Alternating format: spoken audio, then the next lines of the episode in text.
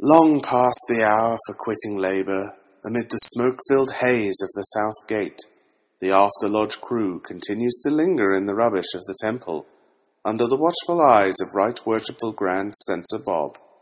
Not recognized nor endorsed by any grand or subordinate lodge of regular Masons, irregular Masons, co-Masons, Canadian Masons, or Internet wannabe Masons, they banter on as always. Puffing cigars, drinking stale coffee, making terrible jokes, studying agency law, spreading the intemperance and excesses of digital masonry, and generally disappointing all seven of their podcast subscribers.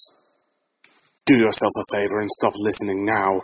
Only trolls and masochists dare to eavesdrop upon this after lodge banter. Welcome to episode 253? Ish. Been a few weeks, y'all. Of the After Lodge podcast. This is After Lodge Harlan, uh, recording from the same place I've been recording from since the world ended back in March. Uh, we've been absent, Spider but not den. gone. Uh, yeah, the spider den. I'm sure we'll get into that. Uh, our, our our neighborhood heckler here is uh, worshipless producer Bruce, also still alive and not coveted. What's up, everybody? Sir John Howdy doodly, kids. and Scotty from the block. Hey, everybody. And well, well, that's it. Um, That's enough. I don't I don't know what happened to Big Jeff. And Tony uh, Tony isn't on because we wouldn't let him do commercials about his whole wounded woodworking project. I told my wife the name of his uh, wounded wood, and she just could not stop laughing. It's quite funny. Oh, and we got YouTubers chiming in. Nice. I gotta say, I think uh, Tony's got a different hobby today. You know, he uploaded a video uh, on Facebook a few hours ago, and it looked very similar to the food trucks at our fair. It was a video of food trucks in front of a building that also looked familiar. But it was weird that he would be on site promoting an event that looks just from that shot very similar to our fairs. Not our fairs. We didn't do our fairs this year. COVID canceled our fairs. Looks like Tony's doing a fair. What's Tony doing, Harlan? well, um, so you know how we we booked that uh, really expensive uh, tribute Mhm. band that was Yeah. coming to play the headline? Yeah, yeah. Well, the problem with those kind of groups is they require some or all of the money up front when you book them, like twelve months in advance. Um, you don't get it back just because the world ends in a pandemic. So uh, they still owe us a show. So I guess Tony uh, went and took them up on it. Hmm. Think of it as our contribution to our town. Not gonna lie, I'm half surprised you're not there with him. Straight even, into even, though it's not your town. No, no, I, uh, I, I- I said I was done with, with that that whole project, and uh, I, I don't know how Tony got roped into any of it, but that's I'm not going to ask questions that I don't want answers to. So uh, yeah, I'm leaving this tiny bum town and I'm never coming back. And then so the master said, "Yeah, yeah, yeah, you are." so Tony runs all, And he did. all boss hog with with our fair, and now I guess that money's going in his pocket. So if you folks see him on the Facebook, be sure to give him uh, a hard way to go about it. I guess I, I, I don't actually don't do that. I'm I'm glad he's doing it because we don't have to. It, it wasn't even about the money the past few years. It was just like someone please make it stop. Oh, I'm still going to give him a hard way to go. I'm kind of hoping he Yeah. joins halfway through, you know, doing a, a our, our usual live correspondence from the fair. Yes, yes. Uh, we we built this this event, and we did it originally as a means for survival because our lodge was, you know, having the lights turned off and such. Um, and then it grew and grew, and we got on better financial footing because of the fairs and also dues increases and collections and so on. That we just didn't need the money, but we couldn't stop doing the fair because it had become a thing. Like it's a big city thing and uh, we were kind of stuck because you know the masons always got to do their civic duty, and the mayor would say, "When are you coming back?" And then there would be we we we had started the ball rolling, and it was our ball, so we had to take care of it. But um, this would be a good practice And run you, for. you should take good care of your balls. This is a good practice when they're run for the city. So maybe Yeah. they will. Uh, maybe they will be satisfied to take this cup from us um, come Hmm. next year's fair time. Yeah, we didn't Yeah, even do did our car John, I show. did that one just for you, buddy. Ah, no, Nobody you missed it. Swing and a miss. Hmm. A lot of people canceling stuff, man. We're even contemplating on canceling our uh, trunk or treat too. So, and we wouldn't give out like every year. What we do is we give out hot dogs, free soda, and we just have them do candy. And the previous years, we've had some people outside, then they go into the lodge and they go around the uh, the altar, and there's usually like a big inflatable pumpkin on there with music and lights and everything. But if we do anything, it's gonna be like a drive-through thing. And well, I'll be wearing masks, so we'll keep with the holiday spirit there. It's going to be October. Everybody's going to be sick anyway. You're, you're not going to be able to tell who's got the corona and who's just sniffling because of leaf dust and the flu. True, but it's Halloween. Everybody's going to start drinking, and the masks are going to come off. Yeah, it sounds like a recipe for fraternal bonding. Right. And then we can practice the virtues Nothing of more things manly than we're sharing sick your- and distressed. Hmm. So if I so if I call you uh, half past the dead hour of midnight, you'd still come get me though. Yeah, I mean, I'd come get you. You might second guess why you wanted to do that in the end, but sure. right. Unless unless you're in Appreciate jail. Unless you're in jail, I can't come get you. So, not that I ever have brothers calling me at the deep dark hour of midnight because they've been incarcerated, but if I did, I would tell them, I can't I can't get you out in the middle of the night. Like, so just leave me alone. There's nothing I can do for you until the morning. Like, the judge is not gonna sign your your bond lowering at, at, at two in the morning. Can't you call a judge? I can. It's not going to go nearly as well as you know. What if I knew I wasn't going to make it through the night without a suicide, and I needed you to bust me out, Harlan? the jail. Yeah. Well, I mean, if, if it was down in our Lodges County, you could just dig out with a kitchen spoon. I could probably just push on the wall. no, I mean that that re- oh that really happened, John. Like eight or nine years ago, a couple guys escaped because they dug through the concrete with kitchen spoons. Apparently, the contractors skimped out on the rebar. So oh yeah, I read that. They didn't put the Yeah. rebar down into the dirt. They just let, like left it to the surface and then yeah. hope for the best. So you don't need me for that, Bruce. You can you just get out on your own. Fair In enough. fact, in that county, if, if you're sharp enough and you play your cards right, you might just be able to walk outright.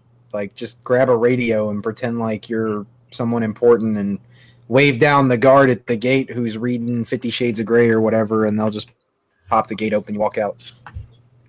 Speaking of getting out of jail super easy, Not that I encourage escape. That's a crime. I advise against it. what if it's like if if- if it's so easy that it shouldn't even really be called escape? Like if I could pretty much just walk out of there, could they still get mad at me for escaping? Oh, yeah. minimal Effort was is it really an escape? It's more of a disembarking at that point. That's that's kind of the, the. Isn't that more on them for not jailing me properly? yeah. So that's the kind of question, Bruce, you pose to the jury, who's made up of you know twelve of your peers supposedly, and then you can then you can ask them. Isn't it more of just a they open the door like I, I thought I was supposed to walk out? Um, Kind of like a prison farm in the middle of nowhere, like Speaking surrounded by desert. jury duty. kind of stroll off. Fortunately, Worship producer Bruce, thank you for your service. twelve uh, Oh yeah. members being comprised of my peers and not me. So I had jury duty starting today. Today was the selection, whatever. I don't know how they normally do it. Do they, uh, what do they have a like a numbered size pool that they draft from? Harlan, Yes. for is it is it thirty six?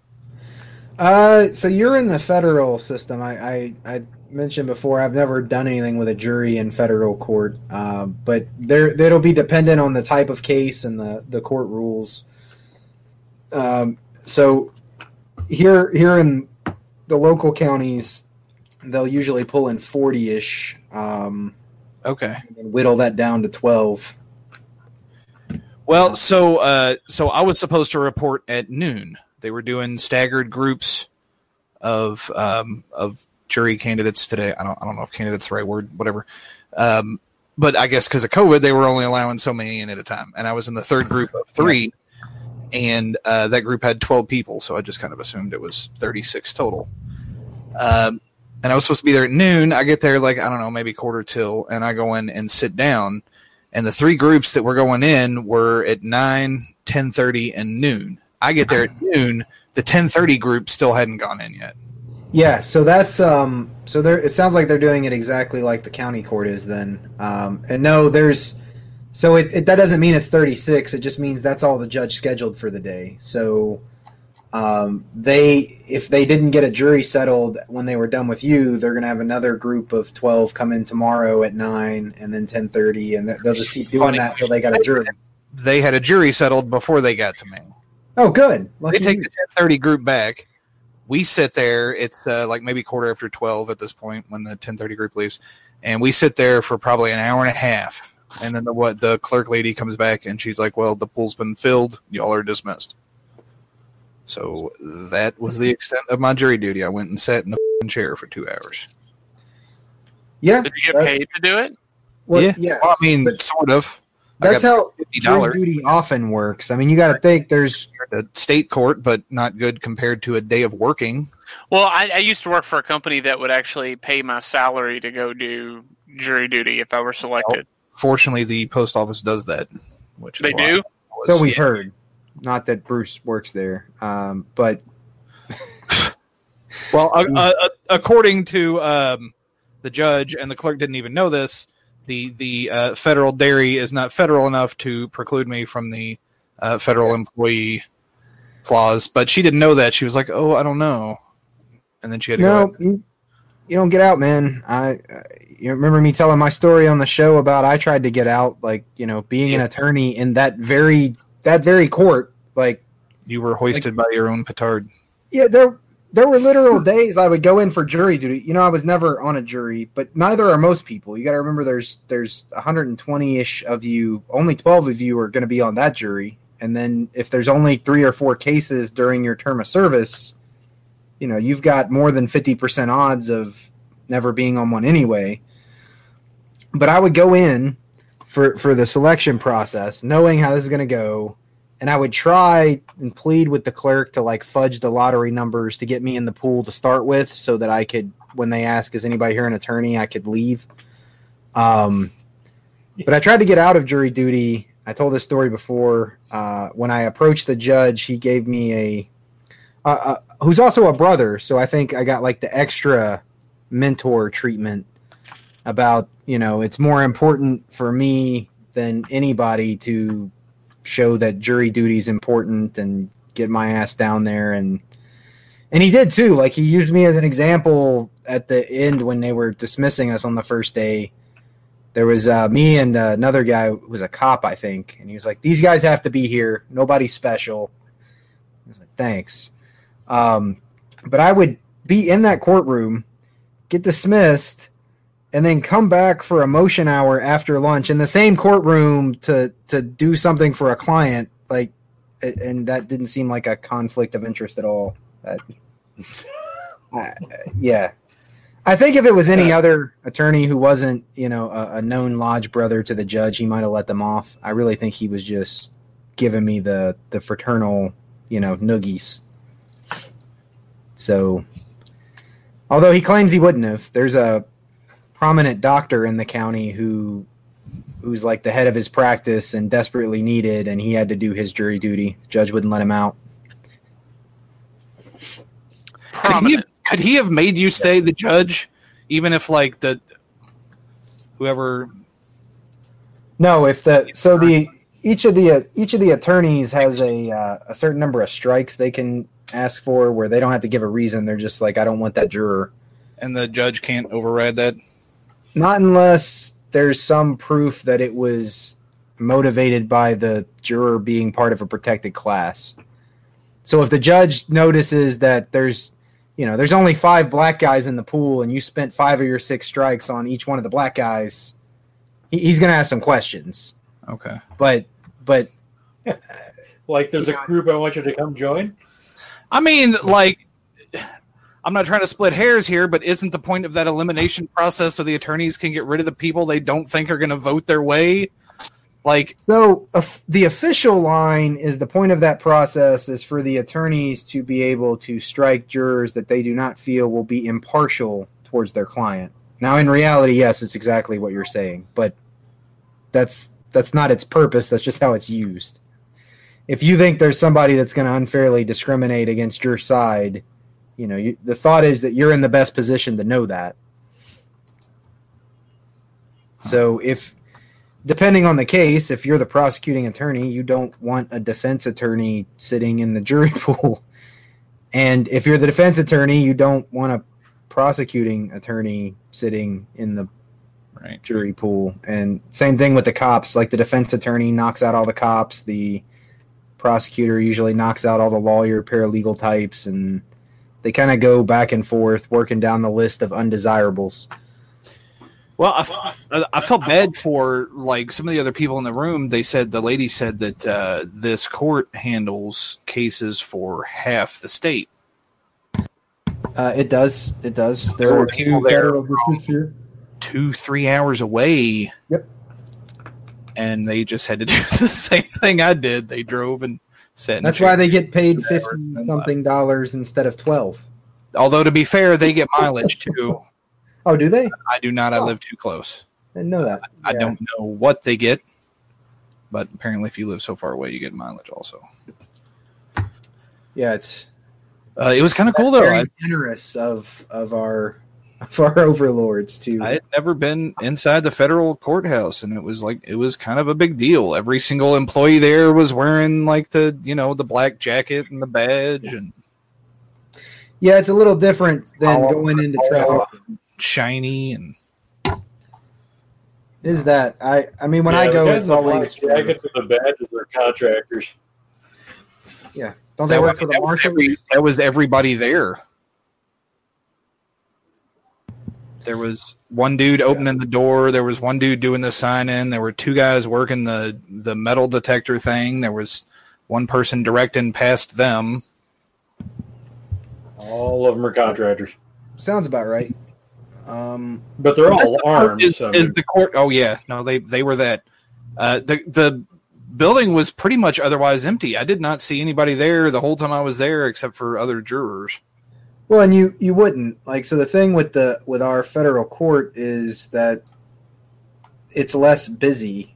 It's it's not like going to traffic court where everyone's there. There's only there's only one federal court. Like when you go to the court building because the one across the street or catty cornered Yeah, because you got a traffic ticket or you were peeing on someone's lawn or whatever.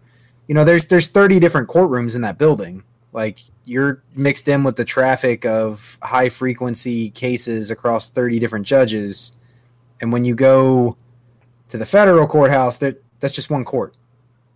And it only has one thing happening at any given time. So it also it's the COVID era, so like people just aren't showing up to things they don't need to physically be at. But Well, there were Even there were, before then- there were a couple other like the Social Security office inside there was was shut down because of So Yes. Sure there, so there there'd normally be traffic for something like that, but even still, it's it's never crowded compared to unless there's you know unless there's a big media worthy case, and then it's crowded outside with all the reporters and stuff. But no, compared to what you'd think a courthouse looks like, it's it's uh they try to make it regal and distinguished and you know empty. It was all of those things. Yes, yeah, it's Cathedral of your Law. federal your federal tax dollars at work. can confirm. Yeah. I mean, uh, it's weird that I I've been in our federal court building like once, and that was because of something in law school. I just never go there. Like when I'm doing something about a, a patent, I usually am down in Texas, so I've just never had calls to go to our federal courthouse. Um, so you've probably well, you've been in there as often as I have now. See, Well, there you go. and you've probably seen more of it than I have. I'm a, I mean, I'm a, I'm a little bummed I didn't get on. I kind of wanted to do the case, but on on the other hand, like I, Well, but aren't So are you? you done I now altogether? customers No. on my milk route who will appreciate me not being on Yeah. a case right now. Aren't Uh, so in the- I- I'm dismissed from that one, but I'm on Yeah. call f- for another couple of months, basically. Right. Oh, okay. Uh, and the lady said that basically they go through the whole roster of people before they call the people who have gone again. So they may get to me. They may Oh, not. well, that's nice. Is what she said. Because when I was down in the county jury, it was just a lottery. Like you had a number, and the clerk just pulled numbers out of a hat, and you had to call in the night before to see if your number was on the list. And you had to do that every night Oh, that's you know a little beyond irritating. for three months. Well, John, I had to call that went out. number last night to make sure nothing changed as far as my instructions. Um, but she said I'll, I'll get a call or a letter a couple days before, at least. Okay, so it. I mean, it still sounds like I suspected that the federal system's a little more courteous, I guess, to the jurors. Nah. Yeah. I mean, I don't, I don't know. That could have been lip service. I might get the next letter tomorrow. You, you well, I mean, yeah, if they get through the thing tomorrow, if there's like five more cases that are pending a jury trial, yep. And they were, like I said, they had had a three month backlog where they had shut down entirely. So I'm sure. Anyway, I'll uh, I'll update when that changes. But now that I know the whole process for doing it, it's not near as bad. I'd like to do a small case just to do it. Yeah, add to your Masonic repertoire about being a good and peaceable citizen, Right. being one of the elders to uh, judge your countrymen, practice some of those cardinal virtues that we possess so little of in this here after lodge crew. Temperance being the least among them. I'm Well, drinking ginger ale right now, buddy. I tell you. Well, what, you come to this show drinking That's a first. better be Canada Dry 10, Scott. It's it's Canada Dry, but it's but it's the it's it's the Canada Dry 140. Contract for that. How is that Canada Dry 10, Scott? Um, petite yet flaccid. There, there you go. Okay, Harlan, he's only drinking one fourteenth of that can. Yeah.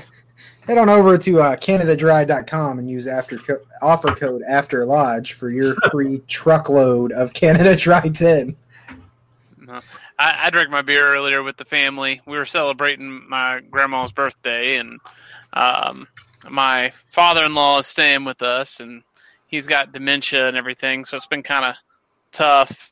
Um, but all my celebrating happened earlier. Well, congrats, I, I think. I mean, is it Yeah, it was good. I mean, it was a good time. all right? How old your grandma? I think Ah. she's 74 now. 74. Here's the thing. Here's here's something. Do we even have a 74? Is it bad Did- that I'm looking it up right now? Didn't even get it, Harlan. I know. Another Oh. swing and a miss. I feel better about my Oh, earlier Oh. Whoa! Right over my head. Yeah. Um, yeah. I got to what you're saying now, but no. But to get on that, I actually do my best not to remember ex- like the ages of my grandparents. Like, I What does that mean? well, I'm wait. I'm waiting for this explanation. This should be good. no, baby, I actually do my best when I don't take out the trash Deeper and Works out better. because it No. compensates itself. I you have don't take it out as many times. Now, to be fair, to remember how old my dad was when he died, I have to use a calculator. So I'm I'm kind of with Scotty, but So the I have their birthdays, like the dates, like on my Google Calendar. It reminds me so I don't miss it, and you know, but like, you know, I'm lucky to still have f- four of my five grandparents. I can I can explain that later.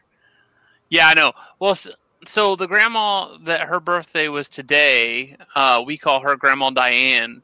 Uh, what happened was is that she was the lady that lived two houses down from where we lived, and she became like an adopted grandmother because her grandson was always over at our house. So she became Grandma Diane does too. She became part of the family.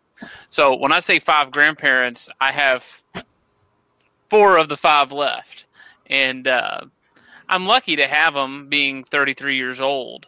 And it's kind of depressing to think about how old they actually are. So instead of dreading the number that they are and losing them in the near future, I just try and just focus on the time I have with them. It's just kind of it just bugs me to think, okay, well, Grandpa is 88 years old. Well, shit, okay. You know, how old was Captain America when he died? 90 what? 94. 94? Yeah. So, and my grandpa's not even as good a shape as he, he was in maybe a year up to his death. So, yeah. Yeah, that's why. I'm kind of a downer today. Sorry. Damn it! Sorry. So, weren't we going to like bring up the, the the fact that Harlan now lives in like Shelob's lair from uh, Lord of the Rings, and sometime there's, Oh, he's going to be Rather, uh, he's going to be here to a wall and stuck next to another hobbit screaming for their lives. it's not that bad, John. Look at John's referring to is I had to, uh, you have. That's no. I had Again, to I'm re it's wrong. back my house today. Um, I was hiding out at the lodge trying to get some work done because I couldn't be in my home. Um, they had to re re vaporize everything. Um, yeah, uh, Fumigate. What's word. the source of Va- Vaporize is food? a bag of jacks. like? How did your house get so infected with the Oh, it's a- spiders? fun. That's a fun story. I learned uh, I learned a lot when I bought this house. Um, Don't we all? Yeah. So the the first thing was uh, the the first exterminator that came out got assigned to the case and all that because brown recluse, as I learned, are well recluse is in the name, so you'd never know they were here, except I was changing a light fixture when I first moved in because my daughter had to have her fancy chandelier princess jewels thing. So I was in there uh, with my brother changing that that light fixture, and then you know there was a couple of dead ones, and he was like, "Hey, I think this is," and I was, "Don't say it. My wife's here." Um, so I I sent the picture to someone who would know, found out what it was, and I was gonna call an exterminator anyway because you know the woods is like ten feet from my back door. Yeah. So I uh, called them, and then once I got the plan going, they confirmed that's what it was, and uh, they they laid their traps in all the special hiding places they expected it to be. And the guy they sent over was like, "You guys remember the the alien in Men in Black, the bug one that like possessed the farmer body and Yeah, yeah, yeah. Uh, hang on. your, your, your bones are Sugar! Yes. sugar! Yes, every time he would, I would see his truck pull in. I'd uh, yell at my wife, like, "Honey, get the sugar water!" And because he he just he was he was like that dude, like he was eerily like that dude, but also fascinated with with bugs. Which I guess if you're going to be an exterminator as a career, What's his first name? Good trait to have. I don't fully remember, and if I did, we have to save it for after the show. Uh, I could probably look I it didn't up. ask this for the last name. I just, just uh, But yeah. he um he was just and he wasn't even really like I think he was younger than me, but he was just like really into his job. So he gave me some of the schooling on the brown recluse. Um, they're not migratory, so unlike termites, where you know your neighbor has a termite treatment done and the termites just run over to your house, uh, they don't really go places. Like they don't wander and explore. And so the way that they get into your house is they hitchhike in on something else. I thought was interesting. Um, and then I talked to my neighbor and found out that uh, back in 2006 or seven, Uh, the guy I bought this place from was using it as a rental, and one of his tenants had stored his furniture in in a barn for a long period of time before he moved in. That'll do it. Uh. And then he moved in, and I guess he started finding the spiders because they lived in his couch, and uh, he refused to pay rent, and it turned into a lawsuit. And so once I heard about this, I had to go trying to find old footage because this was in like the local news, not because somebody was suing their landlord over spiders, but because they had like expert testimony brought in for to as part of this, and so the news was covering the news was covering the spider guy, like talking about what I just said about how how this is how they get here, and the only way it could have got there was on the furniture that this guy stored in a barn and brought in. So the tenant lost the case. Um, at this point, I was furious that this was not in any of the seller's disclosure paperwork that I had um, anywhere, and he couldn't say he didn't know about it because he he fought a damn lawsuit over it. Right. So he knew about it, and Yeah. um, he well, what I learned there because I'm like, great, I'm gonna go after the landlord, and he's gonna, or well, not my landlord, the former landlord, and he's gonna take care of this. And what I learned was that uh, you don't have to disclose that um, because it's not termites, and spiders are just a routine household pest that uh, you know everybody has. So you don't have to tell anybody. Spiders don't Yeah. destroy the structure. Termite. Yeah. Wh- While true, and I have wolf spiders in my house, however, they just catch the ants and then they run away. If one bites me, it's going to hurt, but I'll be fine. My limb is not going to wither and fall off. Well, I've learned some about that too. Is the brown recluse stuff is kind of overplayed a lot. It's uh, one bite is usually not gonna do that unless you just completely neglect it or you're misfortunate enough to have bad body chemistry or whatever. So my father-in-law, he, uh, a brown recluse bite is what triggered his dementia. Yep, that that that's what I mean. Like other things, if you're misfortunate enough, will will be a problem. Yeah. or the really bad gnarly photos you see on the internet usually what that is is somebody leaves their overalls hanging in the barn Hospital for three weeks after they got bit. it happens Yeah. it does but what i've what i've learned is it's not near it's bad like i don't want to say it's going to be fine it's like an awful bite and you're going to have like a It's a not a cobra bite or anything. you're gonna have you're gonna have a lesion probably, but it, it's not like the stuff you see on the internet with people's like hands rotting off and stuff is that's not the common occurrence. No, but just like me running around with a medical wick sticking out of your limb while to help drain the fluid, Well, if you catch it early enough, I think they And again, do something. not but staying at your house. yeah, well, the only reason God, I have never Yeah. seen a brown recluse here. the only reason I jump on it as hard as I I do to is your 'cause house. I have a little Just saying. I have a boy who likes to shove his arm places where he probably shouldn't, so that's why I'm trying to stay so on top of this. Yeah. At least it's just his arm. wall or something, and Now, just wait. yeah. Well, at that point, it's that whole old enough to know better, but far too young to care thing, and it's yeah, yeah. We all have to learn somehow. yeah. Uh, nope, it's in a window this time. Well, just right. tell your mom we ate the pie. yeah, I don't like spiders, dude. Like I'm I'm with you on that 100%. I don't. I don't- I don't. I don't mind them. I'm not like arachnophobic. I am the losing my limophobic and like Yeah. tipping over deadophobic, which is why Yeah. I live where the winter wind hurts my Well- face. You know what's more likely to kill me than any spider is uh, apparently we've we've uh, we've welcomed the bears into local country here. So uh, Oh yeah, that we have. Nice. yeah, Now you're was- now you're talking my end of the food chain. yeah. Well, I mean they're they're black bears because you Can't know, kill 'em with a out here gun. in Western Pennsylvania we don't have the grizzlies. It's just But we uh, don't either. But Dude, I'm gonna tell you right now. I took my wife out. We we went to uh, we got a cabin for our fifth wedding anniversary, and it was at a um, very popular place here in the state.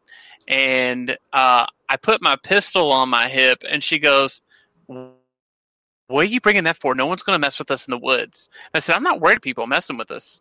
I'm worried about bears."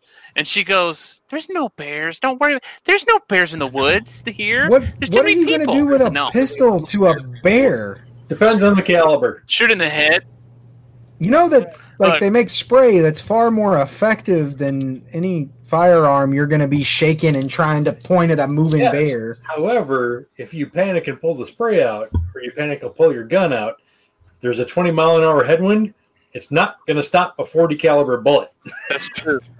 If you pull out a bear fogger, you're yourself. Well, hey, get, get, get, here's the thing though. We get we get to the hiking trail where we're gonna go, um, and and it's like very populated place. We pull right up in front of each parking spot. It says, "Beware of bears. Do not feed them.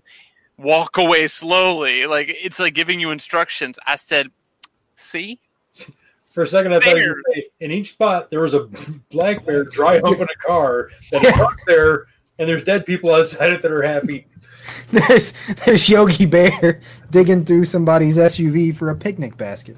I mean, you're not wrong, but I'd, I'd I, I, about like the caliber and all this, but at the same time, like I was, I wasn't about to go out there with just my little Swiss Army knife and hopes and dreams. No, you, In, you in- take in the spectrum of bears, black bears are kind of chicken shit. So if you bury a Yeah. round from something loud, it's gonna and they're should run off. they're they're the they're the one kind that you're likely to be able to i mean find a Fight stick and scare off like it, it's still going to take a piece of you in the process but you could probably defend yourself against a black bear Well, I'm very, I'm very much a uh, okay. There's a bear. Let's walk away slowly and leave it alone, and go back from where whence we came. I'm just, mm-mm. i'm more worried about the the just the annoyance factor um that Oh, I- I've done all this work to like again. protect my trash cans from raccoons, and I finally got that settled. And then I find out there's a bear wandering around. I'm like, great. Mhm. So this whole thing with bricks I've got set up to stop the raccoons isn't going to mean squat to a black. oh, it's just gonna get pissed, pick it up, and throw it through your window. Yeah, like they don't, and they don't just open the lid and dig the trash out like the raccoons do. They pick the can up and dump it out and rip Yeah. through it everywhere. So, Yeah. right, I lived in Ely, Minnesota, which is like the end of the planet. It's right. It's about five feet from Canada, and it, this was like uh, I've told the story about my roommate riding the moose, and this is the same time frame. When I was living up there, there were like in the same summer of like '97, there was three stories of black bears coming out of the woods to like grab hikers or whatever because they were hungry, like grabbing them by the backpack and trying to pull them in the woods. And in all three stories, the backpacker, whoever it was, was out with somebody else canoeing, and whoever it was grabbed a canoe paddle and basically just smoked the bear in the head, and it ran off. All three stories, the bears were taken out by a canoe paddle. Just Yeah. dude, dude. Speaking of uh, wild have grizzly animals, country out there in western Minnesota. Is there what? what? Is there grizzlies out in western No. Minnesota? No, we don't have anything that big. The, the biggest thing in Minnesota is moose. Grizzlies are you have to go at least two, like Not like cougars. well we got cougars are small though. I mean they're dangerous as hell, but they're small. Well, I mean, you small. They're as big as you. Eh, I'm kind of fat now, so they're a little smaller than I am. But did you did you guys see the guy out in um, in Australia punch that kangaroo right in the nose because he had his dog in a headlock? oh, now I gotta watch this. No, but that sounds like something I would expect from an Aussie. Yeah. So I would basically, not John's biggest fan. a million dollars. It's the most dangerous animal on the planet.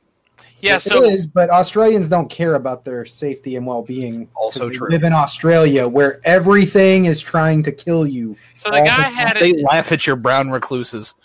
Yeah, yeah. That's ask your fan, John. What's he think about my spiders? So you use them for bubble gum down there, those psychopaths. Ida's a month. The kangaroo had the dog in a headlock and was trying to like basically it looked like it was trying to pop its head off basically and you know how muscular the uh, kangaroos are and the guy runs up to the kangaroo and just kind of looks at him and squares up with him like this and just whops him right in the nose and the kangaroo goes what What just happened? crocodile Dundee move right there. Man it saved his dog's life i mean you could hear the terror in his voice for his pet you know because Then they went. Then they went and picked up whatever snake was crawling across the way and took it home for dinner. You call that a life? It's still alive and wriggling because they wanted it fresh. right, because that's what they use for shoelaces. Australians are nuts, man. Do we have I any remember listeners giving Nick all kinds of hell when he went there on his honeymoon. I'm like, why, why would you go there? Like Was the, that the plants are trying to kill you, let alone every living creature. Yes, There's a reason. fan of John's living in Australia. Oh yeah, yeah, I know. Yeah, there's apparently a big fan of mine living in Australia. Woo! We have a surprisingly large listener base uh, across the across the sea there in Australia. I don't know what that says about us or them. Uh, Which maybe I- it's unfavorable on both With sides. With the AJC, we have a pretty good footprint in Australia too. So I really enjoy the fact that we have listeners from for the podcast and members of my church there. Yeah, yeah. I mean, uh, yeah. I've, I've, we get, I would say, twenty percent of the the mail or letters or email or whatever contacts we get from listeners are guys from Australia. So not only are are you guys listening, but they're the ones you know who take the time to let us know what they think for better or worse. I guess is that an Aussie thing too? Uh, Like, I'm gonna tell you what I think. I get what you're saying, and that's true. I hadn't thought about it, but yeah. No, I get uh, emails that come in through the website. It's it's about one in five is somebody from a lodge in Australia. so uh, I don't know. Why don't you guys send us another email and tell us what it is that that appeals to Australians more than a lot of Americans? You'll be Yeah, hearing this and- around Christmas time, so if we take a little bit of time, to Oh yeah. Hope the summer's going well for you. Yeah. Yeah. Because oh yeah, and it's summer there. They they they go to the beach on Christmas. It's man, they're on the wrong side of the world. there's a reason it was love called. guys, It was a penal colony. We love you guys. That's why I love Australians. I'm probably related to half of them somehow. Yeah. It's either, well, I don't know because that guy probably didn't need as much whiskey as John would need to punch a kangaroo in the face. Oh no, I do one for a Klondike bar. Shit, I'm just saying. I think this guy was just pure I'm willing to try anything once. Good money to see you fight a kangaroo, John. Good money. little one. I'm out of shape. It better be a little one. you know, like walking up, like walking up, and punch, like watching up, walking up and punching a toddler. yeah, I got you. Uh, yeah. After so- this, I'm gonna, I'm gonna go off and turk a koala. go home and feed it to my gators. Uh, yeah, I mean, like Australia gave birth to Steve Irwin. Australia's given birth to quite a few things. So, I mean, Hugh Jackman, right? yeah, oh, yeah, Yeah. Russell Crowe. yeah. Yeah.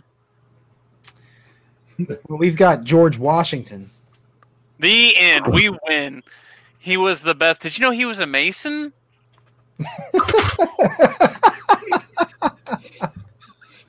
I'm done with you people. Hey, and all For those of you on the audio show, John just like face slapped the camera, which to be fair, you see it coming uh, and you know what's about to happen and you're still shocked when it happens that's it's bizarre they did a really good job with George Washington on the show Turn on AMC. I think the actor did a wonderful job playing George. I still got to see that. I've, my favorite's still the the guy that played the part in hamilton here that's the best george washington rendition i've ever seen I'm more of a Abe Lincoln circa Bill and Ted, but whatever. That's fair.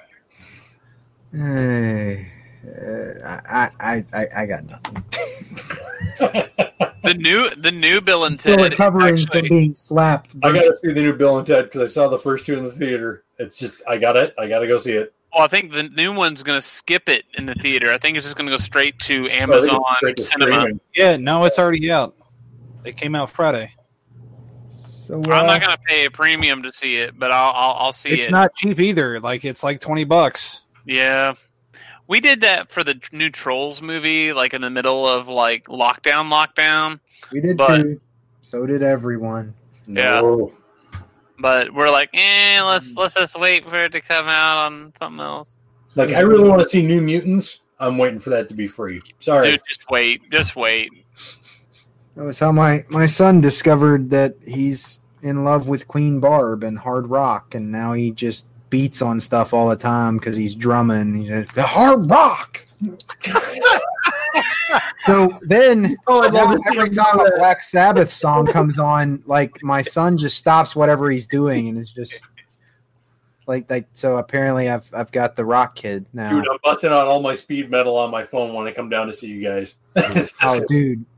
Well, so my father-in-law's w- w- is is really into rock. Well, like older rock, I guess, but still. Um, so watching his grandson sing the the lyrics to "Rock You Like a Hurricane" just made his day. Like he's, because you know, this three-year-old is like jamming on his guitar Yeah. and singing "Rock You Like a Hurricane." wow. I've never seen a man look as proud as my father-in-law did. It's funny, like my daughter's kind of been picking up on some older music, not necessarily classic rock, but she picked up on um, the song "Zombie" by the Cranberries. I'm gonna punch you for calling that older music. I swear to God. You're you're old. Get over it. nineties. That's twenty years, man. Yeah, If it know. had- Don't if- remind me. if the decade it was made in has its own radio station, it's Yeah, that's, yeah, imagine how imagine how we felt the first time there was a '90s station. Yeah. Well, Then dude, you like, any, anytime like I see an XM Oh. radio, I like to walk over and hit lithium. I'm like excited, like I can still remember the first time I heard Nirvana on an oldies rock station. I almost Oh, yeah, it, it, it gets you. It gets you right in the chest. Like what? what? There's a '90s channel. Oh, I hate you guys. yeah, but you know what though? She she likes the girl version, but she really loves the boy version. Bad Wolves does a um, cover. Well, to her credit, she uh, she also loves Frozen's "Let It Go." So Okay, So that, you're- that you're dealing with calibrates small that answer a little bit because bad wolves can kiss my ass. Well, and, and to be fair too with them, uh, they had her permission to do the the lead singer. For, I don't know her name. I'm sorry, but Dolores Reardon. yeah, they had her her permission to do it, and she was going to actually come on and make a cameo on their cover. Make it. But she she died before that happened. So the music video that they made for that was uh, more of a tribute to her and her message with the song. You should go watch the video. I know you don't like Bad Wolves, but the video that they made seemed pretty I like touching. version. Yeah, it was it was it was it was really good tribute to her. Um, so check it out. There's a there's a video online for their for uh, Cranberry song "Dreams," and what they did was they got like 80 different female musicians across Ireland, and it's the video's on YouTube, and it's like a five second snippet of all of them, and then eventually starts combining all of them towards the end of the song. Oh, that's cool. It is amazing. I bought I bought the signal I bought the single on spec. It was super brilliant. What they uh, how will I know the one that's different? Dreams. I'll check it after the show. I'll tell you right now. Um, yeah, it's I I really like it, and I'm kind of I'm and to be fair, I wasn't a Cranberries fan. Zombie I love, and that song I I tolerated, but yeah, that version of it is quite outstanding. Yeah. Yeah, it's Ir- Irish women in harmony. Irish Women in Harmony. Yeah,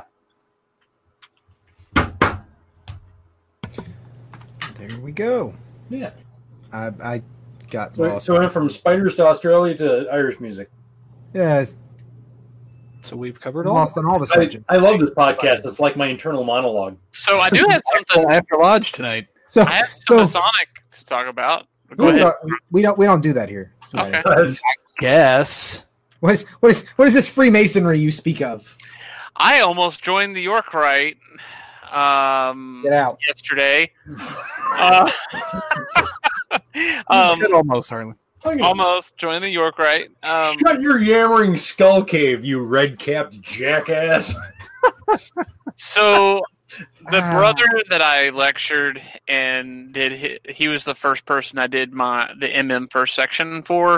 Uh, I lectured him all, all the way through and everything. Um, he's a retired police officer now. We used to actually I would work for the cable company, and he would go in for late watch. So we would both we'd meet at Buffalo Wild Wings, and um, I'd have a beer after work and wings, and he'd have like coffee and wings uh, going into work. Coffee and wings. Yeah, yeah, he'd have coffee, or Hmm. sometimes he'd get a soda. there, it works. Anyway, because he was going into work. It was morning time for him, and we'd lecture right there in the booth, and there's nobody there on like a you know Wednesday night. But um, but anyway, uh, he ran into another retired police officer that he knew that is the secretary of the I guess the chapter there that meets at my lodge hall. So he kind of got him on board, and then the guy that I lectured uh, said, "Hey, you should come do this with me." Um, when I say I almost joined, I I was like, "Look, what's the time commitment? Family life is uh, pretty tight right now. Uh, wife working a second job, all this fun stuff." And um, since because they meet on the fourth Wednesday of every month, once a month, um, that would be the Wednesday before Thanksgiving and the Wednesday before Christmas on the week of. So I said, eh, if I'm going to do this, I'm going to jump in on the what? What? John, what's the first degree that you do on that? Mark Master. The And, to be Mark fair- Master. and to be fair, I really doubt they'll meet on those two meetings. Because if they're like our York Rite, they'll be like, yeah, no, we know what happens this, these these two months. Well, they've got a guy lined up to get the degree work done those nights. That's why they're they were. He was yeah. I don't know. That's what he told me, um, and that's why the guy that I lectured wanted me to join him and just go through because they've got it all set up for the rest of the calendar year. I think it has a lot to do because COVID shut everything down and everybody wanted to you know get out and lodge and stuff like that. And they're like, oh well, I'm not going to travel. Well, we travel to see family for New Year's or Christmas. So, uh, so I'm not going to be able to join right now. But after the first of the year, I'll look at it again and see when to hop in because I've always wanted to do it. And now that my my brother brother's a master mason, he wants to get into all the appendant bodies and do the things. I've got a petition for him. You just uh, we we No, also want you to do said. You shut up. we, we want to do both. We want to do both. And Harlan, I'll probably when y'all going to be doing another deal with the shrine. oh, that's that's Okay. a summertime. Okay, no, no. thing. Now, you don't now want that to. he mentioned Shrine, now we dogpile his ass. That's just that. I the the the shrine joint ceremonial with the Scottish Rite is uh, it's a thing that we do. Um, I, I can't I can't poo poo that because for some reason in my state we do a joint third degree and shrine ceremonial Ooh, that's once worse. year. Yeah, yeah, yeah. I just yeah. Don't get me started on that.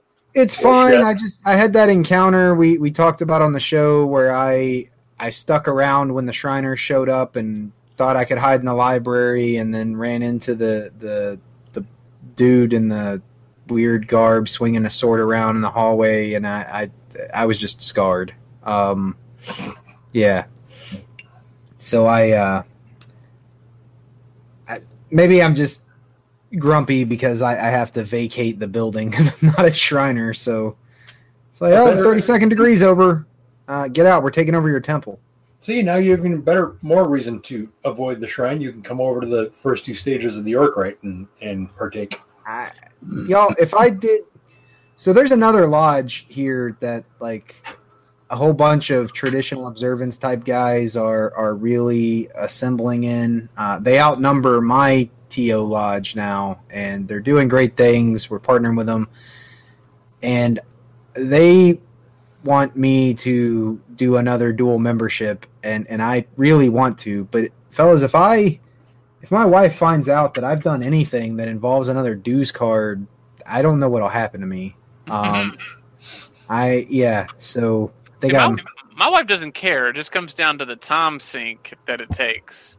no just Uh, oh she wouldn't notice that because like I'm always working or doing something. It's just it's just the dues card thing. Like I, I don't I don't know. If I told her I joined something else, I, I feel like it would end very very poorly.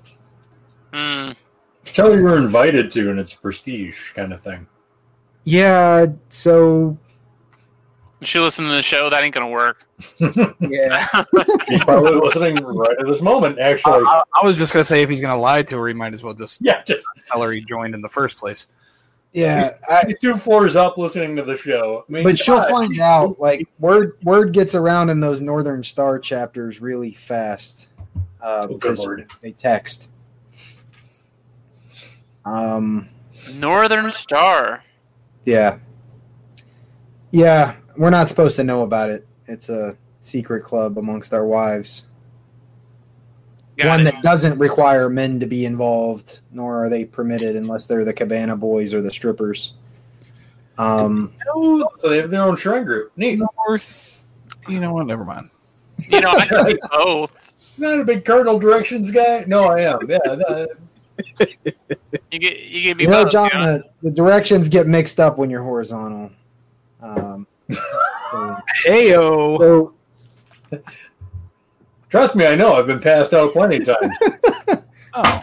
are you back on the bourbon there, brother? I, I, yeah, thought you I, guys I, had uh, about uh, late last week, I rotated back onto the bourbon after my month and a half hiatus after uh, Jim McNeely was on the show with us because that was way too much fun. But Well deserved break for you, John. yeah, well, again, I learned you keep the glass in one room, the refill in the other room, so you know how you get up because it was.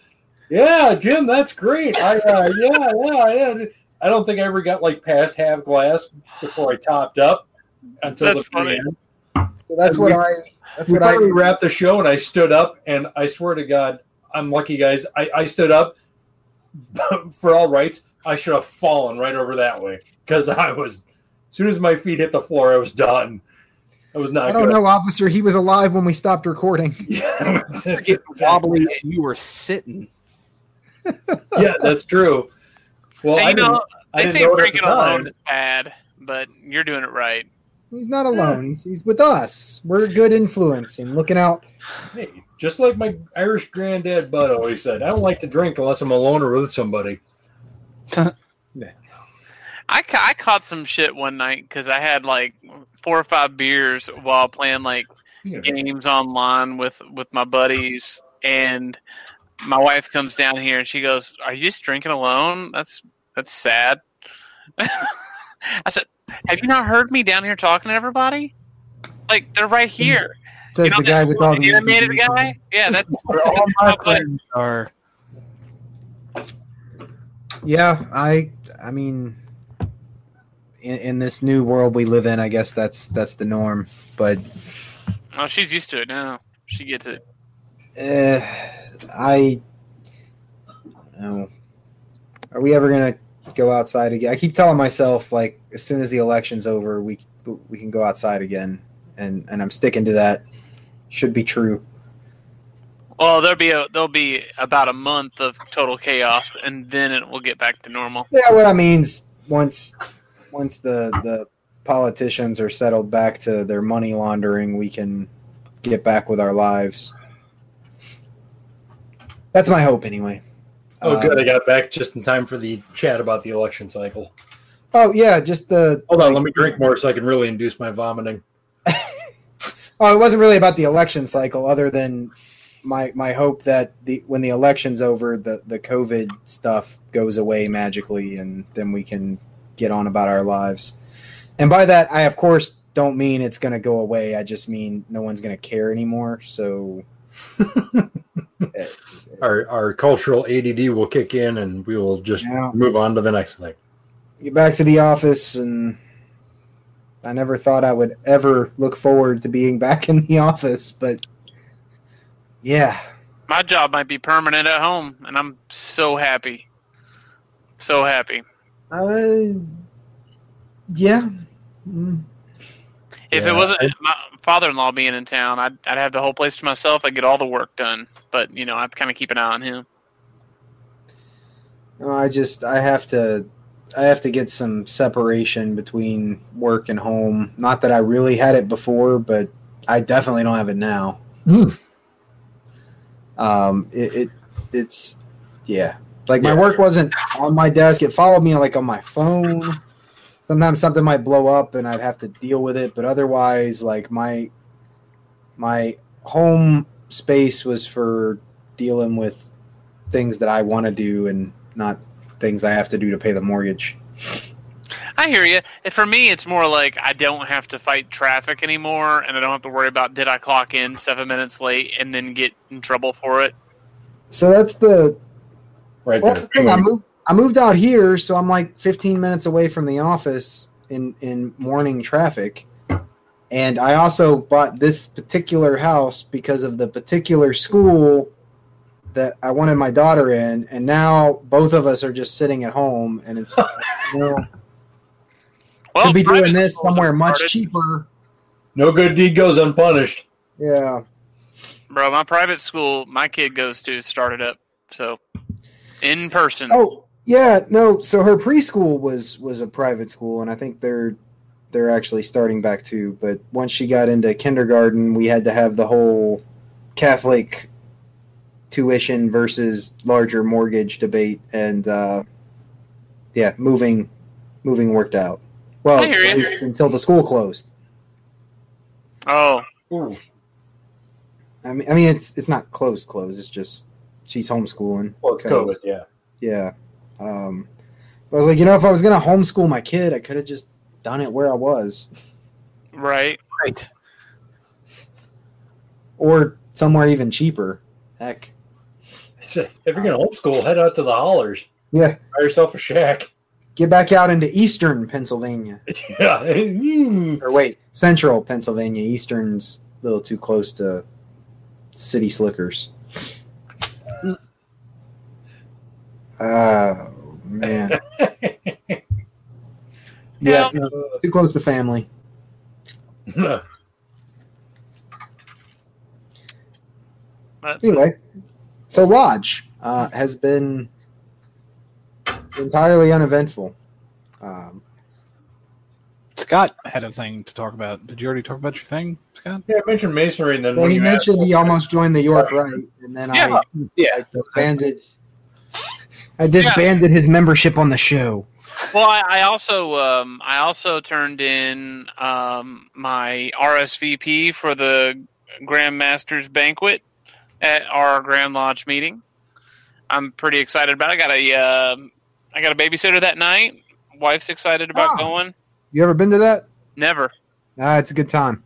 Don't let the um, don't let the the uh, semi-formal dress code thing they put on the invitation trick you. Wear a tuxedo. A tux? Yeah, because you're gonna be like me, and it says suit and tie. So you show up in a nice suit and tie, and you're the only guy not in a tux. and yeah, Whoops. the one time I go to a Masonic event, and and like I completely missed the ball on the dress code. Um, when I went, everyone's in a tux. I mean, well, there's always like that one guy in blue jeans because he rode his motorcycle, and nobody's gonna call him on it because don't mess with that guy. but otherwise, uh, you know, everybody's in a tuxedo, so you'll want to. Or if you don't do a tux, like just or show up on a bike. if you're gonna wear a suit and tie, wear a black suit and a black tie. Don't don't like don't like lodge night it up with your with a you know the the lighter colored suits or whatever and Yeah, no. and I, only one lapel pin. only ever one lapel pin unless it's a tuxedo and then it's zero. mm. Ever. I've got a black suit, black shirt. I'm sorry. Black, can I do black on black on black? Uh, you could Yeah. you could. I I normally save that for like lodge events, but yes, you could. Um, John, you can also put the lapel like extra lapel pins under the lapel, so that way you can flip them like a like an ID badge. Like Well, that that is true, but you should only ever So you can be like the shady dude in the alley who opens his. show one. So you put them on the inside so you can. That's essentially what you're- what you are. That's why I carry my shrine pin on the inside of my fly. Is that why? I thought that was. Never mind. We don't talk about the jesters here. Uh, Uh, I got I got a pretty good long online discussion about the jesters on one of the Facebook book groups for it's like the Masonic Antiques Facebook group, and somebody posted something about the jesters on there. I'm like, yeah, because nobody knew what it was. I'm like, yeah, no, that's the Billiken. That's a jester's thing. Yeah, they're different. I don't want to be showing the whole internet that your dad had one of those. Yeah, because apparently you're not supposed to tell other people if you're at one of those. Which, No. for the record, I'm not, and that's not my speed. For the record, I have no idea what John's talking about. We, Yeah, for I mean, the when record- we call John the Jester. We're just referring to his station on the show. Yeah, no, that's just my that's just my jovial and cavalier nature. That's that hat he wears with the bells on it. Yeah, or the assless chaps. The- but Is uh, We're not Midsummer Night's Puck. Part- part yeah, of that the- one. oh, Puck, yeah, you went all twelfth night on me. I'm so yeah. Well, Night Dream. to, to be fair, it's uh we got the kids version of a bunch of Shakespeare stories, and so I've been reading those at night. Oh, really, dude? You got to send me Yeah. what those are because I got to get my kid on those. Yeah, they're. Someone got her a, the book when it was a couple years ago, but she wasn't quite ready for it yet. Like it's it's very simplified, but not simplified enough for you know three or four year olds. But she's she's six, going on sixteen, and seems to be soaking it up just fine now. So Yeah. I got to get my eight year old on it because right now I've got uh, the Tuttle Twins series from Connor Boyack, which will probably light some people's heads on fire if they know who that is. But he's a libertarian leading conservative who wrote kid, kids' books about like the law and commerce and Yeah. stuff like that. So he sells them a 12 book series, and I started reading those to my kid, and he's eating them up. Weird. just don't buy Rush Revere. No. Um, The, the, the, the Boyack is about as far in one direction politically with my Yeah. kid I'm willing to go. Well, I just I she brought the book to me, and I I, I didn't think she was going to like it, and now we've been through Romeo and Juliet, A Midsummer Night's Dream, and now we're in the Scottish play, um, because I'm superstitious. So I think I that I want to hear you say it only applies if you're in the head. if What you're it? performing the play. You can say the name of the book. I think it's just it's that's just attached to the play itself. I thought it was the other way around. So Yeah, no, unless you're say like the name if Our- you're our performing in the play. play, and the acting teacher literally only called it that ever. And there, I- like a hundred times, I was there. Somebody would come up and go, "What are you talking about?" And she would never say the name of it. Yeah, Because if you're Yeah, in that's the what I mean. theater, it's bad, bad luck. And I had a buddy in college who was a uh, he was a lighting guy. He was a stagecraft guy, and for as his major for a while. And his favorite thing was he'd run through all the different theaters on campus, and all of a sudden stop and go Macbeth, and then run to the next theater and go Macbeth. And he's, right- he's crazy. I think I'm nuts. He's crazy. I mean, throw stone cold, but yeah. He'd do that stuff all the time. Like in the middle of rehearsals, he'd come zipping out and be like, Macbeth, run away, and the everybody would just lose their minds. yeah, yeah. Uh, I had I had a, l- a little bit of I don't. I, well, why not? The show's already ruined my reputation. uh, before, so before the army got a hold of me, wait a minute. That's towards the end of high school and I was doing nothing but ROTC trying to get into the military academy. Uh, the the first portion of my life was spent more on the liberal arts side of things, and I, I was I was one of the thespians in my high school and did quite a bit of Shakespeare with the drama. You're a guy. You can't be a lesbian. I too like women. Wait, Yeah. Hey, hey, that that that that, that worked. Uh, I was too thick to understand what it was that I had at the time, which I look back on myself now and kick past me like, what the hell was wrong with you? Right. I, I, I. So when I was in Cotton, when, You were crawling in girls, and you were the only guy around.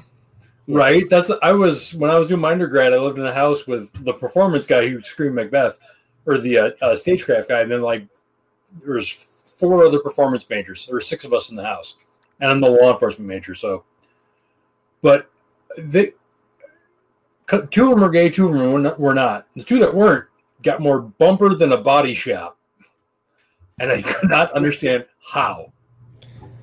Apparently, I majored in the wrong thing Yeah, I could see that. I mean, back then. no, but now I'm now I'm like wowing my kid who thinks that that's like super cool. So I guess it works out. I was telling her stories about a Midsummer Night's Dream. We did a there was a state competition that we went to, and it was one of those uh, adaptation deals. So we we doctored up that that play, but we said it as though it was an episode of the Jerry Springer Show. So like all of the lines were from the play, but the scenery and characters were like Jerry Springer folks. So seeing seeing a guy with Steve written on his shirt come out and like "Thus I am the wall" was a whole. We did we did a whole little commercial thing with the Oh, fairies awesome. and their their magic dust. It was, um, I had a lot of fun with that sort of stuff. And then well, and then Uncle Sam sucked the soul out of me. But um, I'm rediscovering some of those with with my kids. So I guess that's um, my wife rolled her eyes at us, but uh, she's she's really into it, and I am. So we're probably going to get through the whole book of different Shakespeare stories. It's like this thick. I think it's most of the collection, Oh, you gotta say at least of all the biggies. Yeah, uh, pictures of that. I'll take a picture of the cover when I'm when I'm back. Well, she's asleep now. I'll send it tomorrow. But um, no, it's pretty cool. They condense it down to, you know, each one's probably 30, 40 pages of like you know kid print. So Oh, I it's can finally read all the Shakespeare too. yeah. Yay! No, I, I'm liking it. Some of it's fun refreshers too, just for like you know you haven't who reads Shakespeare after school's over. Um, so that that's been fun because then I, I'll remember some tidbit that the book kind of glosses over, probably because it's not kid appropriate. Would you uh, Yeah, send me a link for that? What is it? My, my kid's four, but Yeah, yeah. No, I'll, I'll share the the uh, picture, the ISBN and stuff. Uh, I forget the name of it. It's just a collection of kids Shakespeare, and it's written in narrative form instead of uh, instead of as a play, so that helps them get it a little better too. That help immensely. Yeah. Um, Let's be honest, the language is half of what makes Shakespeare unappealing to the younger crowd. BBC comedy has a has a like a it's like a four minute shtick. I, Um, I mean, ninety percent. there's there's a there's a comedian on BBC Comedy who does a he plays William Shakespeare in one of their episodes, and it rolls up on my Facebook feed every once in a while, and it's a two minute shtick of William Shakespeare talking about his own writings in the common day, and it's an actor just going off, and it's like, yes, I know my plays are boring, and yes, I fancy the the Earl of Suffolk. Suffolk, are you happy now? You know, it just hilariously just off cuff. uh, I love BBC comedy. Sorry, there was a there was a. I'm not super familiar with you know as, as much as you guys are when it comes to Shakespeare stuff, but like um, there was this uh, book uh, book series I used to read called uh, "The Secrets of the Immortal Nicholas Flamel." Um, ba- based off of their um, Nicholas Flamel with the Alchemist Stone and all this.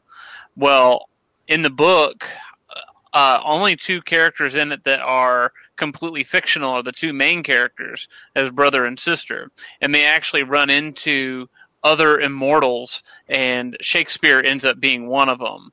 Like, I mean, there's a bunch of them, like Billy the Kid, um, Joan of Arc, uh, Machiavelli, um, a bunch of them. And uh, but Shakespeare's one of them, and they play him in the book like a comic relief. And him and Joan of Arc actually go on adventures together, and she complains how he how much he stinks. Like the flies chase him. It's pretty hilarious. So I just received a uh, correction from a listener um, that I was ordered to make on the show. Uh, when I said someone got my wife or got my daughter that book, uh, it was my wife that got the book for my daughter. So um, wanted to Oh. clarify that. Great listener, um, very astute. um, I wonder what sort of super chat she sent or this person sent to uh, get that to come Yeah. through. Uh, live and clear, Wow. Crystal. Yeah, She, she knew that one day. that takes precedent. That's a that's a, that's impressive. I mean, that's Yeah. that's uh, I- five foot of pissed off right there. I wouldn't want to deal with in about half an hour. Well, I mean, this we she got this book like years ago, and it's just been sitting on the shelf. Like we we tried to read it when when we first got it, and she just you know it just it wasn't it just wasn't there. Right? We were- we were still doing Hello Kitty and stuff. It's um well, now it's now it's fun because she can keep she can keep track from night to night as you get through the chapters like what how it's impressive to think of a you know how, how a kid can keep track of well, midsummer night's dreams the one we finished like there's a lot of moving parts in that and it's not funny unless you can remember who all of the moving parts are uh, and from night to night but she stuck with it so i guess my wife knew that she would and She was just a little early on it. That's all. Uh, yeah. Hmm, Your, your wife's an oracle and you're a putz.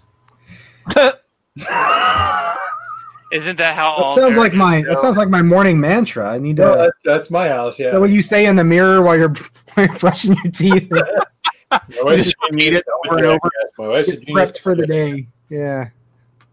Yeah, I, I used to say that mantra when I comb my hair, and, and I, I decided to just cut out the middleman. Yeah. oh, anyway, so yeah, we have been all over the place, and all of it was interesting except for the the York Rite bit. Um, Well, look, man, when a you brother John, asks uh, you, our our our YouTube live chat agrees with me, Scotty, that you made the right decision by uh, not doing that. So oh, okay, I'm glad the YouTube live chat said so. yeah, I mean, you know, John, aren't you in there? You're always in there. Okay, No, I, I'm actually not this time because it was messing my uh, my digital feed, so I didn't want to screw up the recording. Huh. So, you- so I wanted to make sure I was digitized and perfectly clear and high def when I said "kiss my ass." so let, let me just ask you all this: since I've got a Scottish Rite guy and I've got a York Rite guy here, let me ask this question. To be fair, quick. some of us are both. Right. okay, but you know you're picking up what I'm putting down. but go ahead. Which appendant body gets the coolest Shrine. swords? Wait, what? Swords? Just the Sword. Sword. What sword? Yeah, I Us. is that is that symbolic, or do you mean like like an actual like? no, I want to get a sword, and I want I'm an not excuse talking to meat get a sword. saber, you jackwagon. Oh, S- Well- Scott, I, I I got some incredible news for you. You can buy the same swords they can buy. Yeah, I get it, You just have to go onto the internet. But see, I gotta have a reason. Shut up, Bruce. so I, I guess I would have to give that to John. That's the only reason he's joining. You don't want him anyway. while, while, while those of us in the in the right right um, like our sword play, uh, very few of us actually buy them because we just have a, a like a robing room where they're all stored and you just Yeah, use it when you need it. clearance to wear them. What? Robing room. We all wear them in Commandery. I wore I wore a sword for a long time until I got into I the know it makes spirited discussions a lot more interesting if you're not careful. It does. I've been there and seen that. Uh, and I, I had a sword until I got into till I got into the consistory, and now I just wear a tuxedo and and because I guess I don't know, I'm not supposed to have a sword anymore, or because I poke too many people. Either way, our, our consistory officers don't wear them, so Look, Yeah. it's not. It's not. A, it's it's not the driving force behind which am I going to do, Bruce. It's, Man, You're in It's for just About that one, Scott. it's just an added benefit. You're, you're in Going. it for his Commandery. The only person in Commandery that doesn't wear a sword is the prelate. Is the what? The prelate, the the chaplain. Okay. Which is why I don't wear my sword anymore, which is probably good for everybody involved they because I'm the grand prelate for the state of Minnesota they let you be a they let you be a chaplain. for the state. Okay, maybe I need to re-examine my thoughts. Do they know that? You know Yes, what? Never mind. yeah, no, Did they look into you at all, John? Do they know about your uh, your Johannite apostasy? oh yeah, no. That's part of the reason why I am. That sounds bizarre. Living where we live, that's yeah, yeah. There's a there's a whole slew of jokes there that I'm just as a Yankee, I'm just I'm gonna buckle down and not tell because Hmm. So you don't you don't open commandery meetings with dear sweet eight pound eleven ounce infant baby Jesus laying Uh, there in your manger and your Your ghost manger. to be fair, in commandery Read the we little can Maybe because time books. Well, I know you could, but I wasn't talking about the, the, the naming the deity thing. I was talking about that literal Talladega Nights eight pound eleven ounce infant baby Jesus brick. to be fair, and I'm also one. Not I'm the grand I'm the grand prelate for the state of Minnesota. I'm also the prelate for my constituent commandery. I opened up a uh, meeting with a prayer to uh, uh, Esclarmonde de Foix, who is a bishop of the Cathars. Which, if you're a like very middle of the road or very adherent, like Lutheran or Catholic or Baptist, that name should make your head explode. So I feel like it should, and, and I normally pride myself on being more well versed in Christian theology than most of my lodge brethren, but that one's drawing a blank for me. So Esclarmonde de Foix was a uh, a Cathar prefect or uh, uh, parfait, sorry French, um, a bishop, um, female, obviously. Also managed to argue uh, Bernard de Clairvaux to like a dead standstill to the point where he just got up and left. And she did the exact same to uh, Saint Dominic. Interesting. However, to be fair, then later on the Dominicans came in as part of the uh, Spanish Inquisition and killed all of them. But yeah, no, I mean, I've I've I've offered prayer to uh, Esclarmonde de Foix in opening a meeting, and you know, I use I use I use prayers that work that that come from the uh, spirit of the AJC when I'm opening any sort of commander meeting. If I'm the if I'm the chaplain or the prelate attending, I don't go too far off the. JC. So Apostolic Johannite Church. Which Okay, I'm- just to make sure. Yeah, yeah, yeah, yeah. Okay. When you Yeah, said we- that, yeah, we've had some other clergy on. no, I know that. I just didn't know the abbreviation. That's all. yeah. The uh, around around these parts, what John does. Oh, I, I think we lost Harlan. He's we did a little bit, but around your parts, I'd be strung up and hung. Mm, Or back. or Yeah. seated firmly on a rail and ran out of town. I think he'd be fine. Oh, he'd be fine. He just wouldn't be the chaplain of anything. You know? That's probably true. I mean, You know- they, they tolerate me, but like there there's limits. Like you're you're not going to be in charge of praying for anything.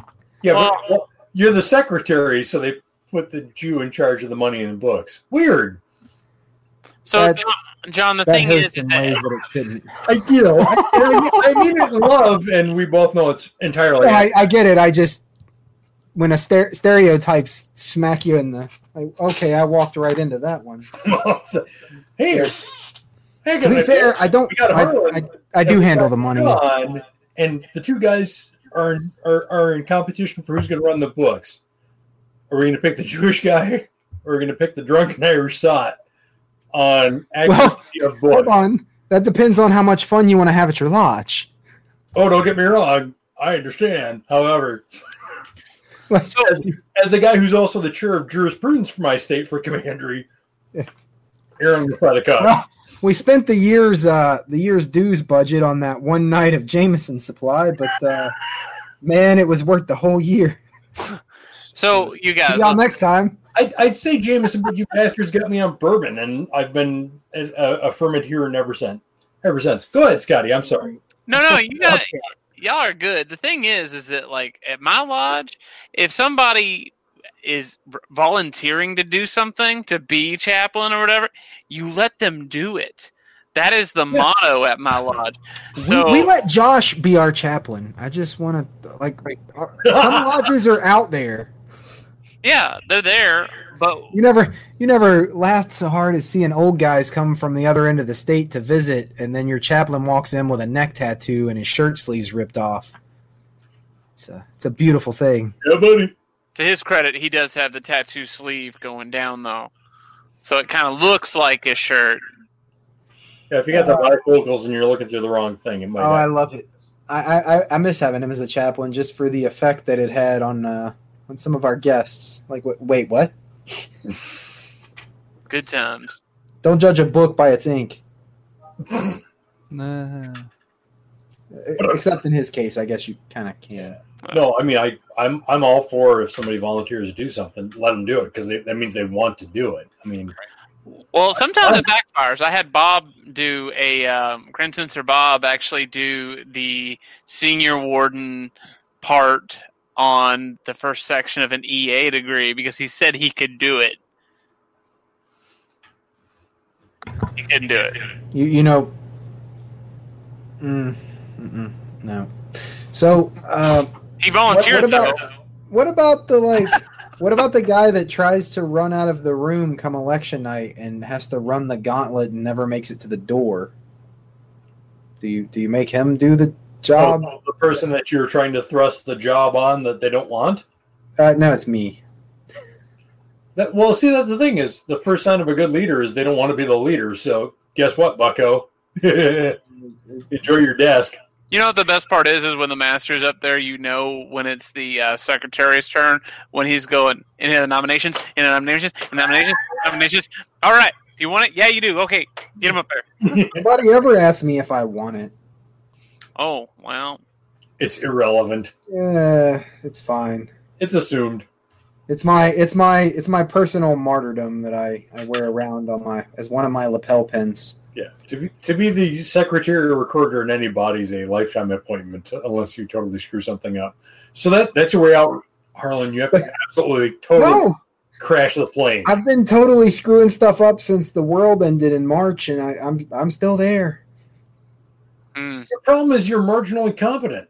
Yeah, It's yeah. I mean, I, I see what you're saying. I can't bring myself public to employee.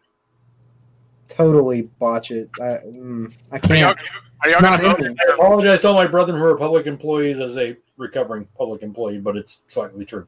Are you Now, guys going to vote in your master for next year too? Your current master for next year? No, I tried that already. Uh, he hit me with a setting maul. Ours is like, yeah, man, because we only have um, our junior and senior wardens are past masters as is. We got um, two new guys in, you know, not past masters in the deacons' chairs, and then my brother Matt's coming through. So we'll have a new junior warden. Uh, but yeah, so the t- two past masters, like, yeah, if he wants to do it again, he didn't get a year. Let him do it. If he wants to do it, let him do it. And he's an older guy. Yeah, our problem is that he he doesn't want to do it. So Okay. Well, it's you're not. Granted, being a master this year, you're still a master, but and you get you get your you get your credit for doing it, but it's hard to say that you did it. I mean, at least in like my commandery, yeah, our current commander, we're still having virtual meetings. I mean, we're not meeting in person, but we're, still doing the work. I mean, with the exception of degree work, but it's kind of a rough year to say that you're a past master. I mean, you should get it on spec, but at the same time, two years. Admittedly, I feel bad for our grandmaster in Minnesota, Ethan. Um, feeling bad's a, a, a wrong way to put it, but his predecessor passed away after uh, a week in office. Uh, Brother Steve died, and then he was the deputy grandmaster and was grandmaster de facto for the ensuing year, and then got properly installed in March of this year, April of this year as grandmaster. Uh, and we're so he's got two years that are just completely wonky. No, I mean Tony did that as master of our lodge. He spent his year as senior warden in the east mostly, and then did it for real. I think that's how we broke him. You're saying he was normal before that? No. Okay, that, that's a pretty big break if you guys did that to him because you should put that on a plaque because yeah, damn. Yeah, that was a those were rough times. We made Tony do it twice, and then we threw the guy that had been raised six months before in the west, and yeah, Whew. That'll happen. Yeah, but we're we're past it now, or, or so I thought. We're getting precariously close to being back in similar situations. Well, I guess Jeff Jeff doesn't count though. Jeff's been a Mason for a while. He just joined our lodge later, like he dual membered, because Jeff's our junior warden now for like the last three months of the year, and then he's Yeah. going to the west. Which somebody's got to guilt that fat bastard into showing up again because You know, I tried Saturday. I I was so you gonna you gonna be on the show? Um, we've got uh, we've got our special guests from Amity coming up, and uh, I had to make sure that he was clear on the calendar for that night. Um, I got to be part of that because this is all new to me. I, I gotta. I, I'm gonna Yeah. be. So we're planning to have them here on the on the 23rd um, of September. In case this show is popping out in November, I don't want y'all missing Thanksgiving, sitting up waiting on a after lodge interview. Um, But if that's the case, right before Christmas, you're getting a gift. yeah. I I don't know on which day of Christmas it'll be, but yes. Um, The twelfth day. yeah, give myself some buffer. Buffer. I like it. Get you past the eight candles, you'll be fine. Uh, it won't be a problem this year. We're not doing the whole uh, Christmas Hanukkah overlap thing for. And whatever you Wow. do, don't ever invite Tony to shit again because that's how this thing kind of starts. That's how all the bad things at my house start. Yeah, Not Uh, wrong. getting that now. Um, Snakes and spiders and plagues, oh my. Yeah, I mean the the the COVID thing started about uh, really started here less than a week after my wife invited him over for Passover. I like your Uh, wife, she's a gem, but stop! Yeah. No more Tony at, at important occasions. I, I like to think the big guy has a sense of humor and appreciates a little good natured blasphemy, but maybe maybe Tony's just too much. he can't be because, like me, that's why I like Tony. We're equally irreverent at inappropriate times. Yeah, I mean, between you, him, and me as a seminarian, I mean, you'd think something's going to be, yeah, no. Well, There's that's got why- be some buffer room there. that's why Tony never comes with us when when you're in town because otherwise, you know, there might be a plane that crashes into our car or something, just falls out of the sky, and Yeah, because middle, other than like hearing them, seeing the how you guys do your third degree briefly, I, I uh, that was the only time I've ever like interacted live with Tony. yeah, I've hung out with Marshall more than Tony. I don't know why he he didn't go with us that night. Yeah. Um. Well, that's not really that whole going to bars isn't really his thing. He'd rather just That's true. go home. That's true. If we sat around after lodge, he would have he would have been there. Um. Note to self: smuggle bottle of liquor into the lodge next time I come down. Yeah, you probably wouldn't be the first. Um. So And I'll be I- outside from your jurisdiction. Yeah, well, it's about time to to plan another rendezvous. But you know, it's going to start snowing up there next week, so I, I don't. It's been 50 here today. I'm surprised it's not snowing yet. Yeah, We got that's, 10 inches in Southwood, uh, uh, Deadwood, South Dakota le- yesterday, which Yeah, I is saw where that. Is. where who is? So right around the area where Sturgis occurred, like a month ago. Oh, okay, yeah. got 10 inches of snow yesterday. Well, It didn't work Um, convenient, but it happened last month to keep all the plague rats out and not spread things. Spoke So, as an uh, avid motorcyclist. yeah, I got I got. Mm-mm. I don't I don't know who's listening. We're gonna step around that one. I don't think Jesse Ventura is showing up in my in my driveway with his dreadlocks. Bruce, that was the other thing we were going to talk about. Uh, uh, We were going to talk about spiders and Jesse Ventura, wasn't it? Yeah. Oh yeah. Oh yeah, that was the pre-show. about how Jesse Ventura is doing this incognito thing now. Well, no, not now. He's he's past it now. This was like right after his term as governor ended. He spent a year riding around Minnesota on his motorcycle, wearing dreadlocks and a Johnny Depp beard, and no Yeah, one knew no, who he was. He looked like, for those that don't know, he looked like Captain Jack Sparrow, but Yeah. like a disheveled With- version. With Mark- Mongol colors on.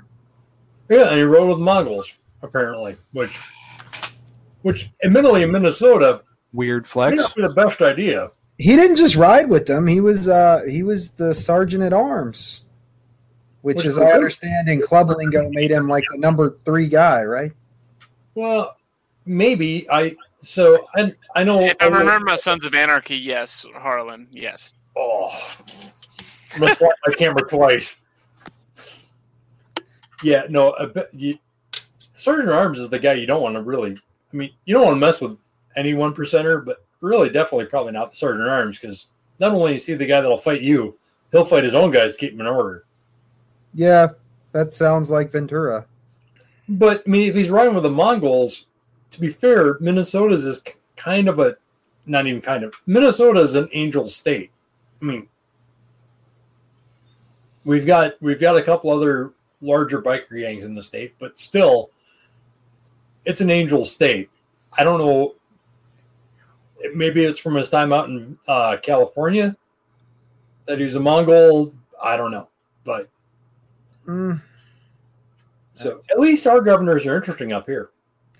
yeah, no, I'm, I'm learning that. Um, no, now he's in uh, he's in Mexico, as I understand, working on building a complete off-grid solar setup for his cars and house and everything. and they can keep, keep Oh, he didn't plan on coming back. That was that was the crux of it.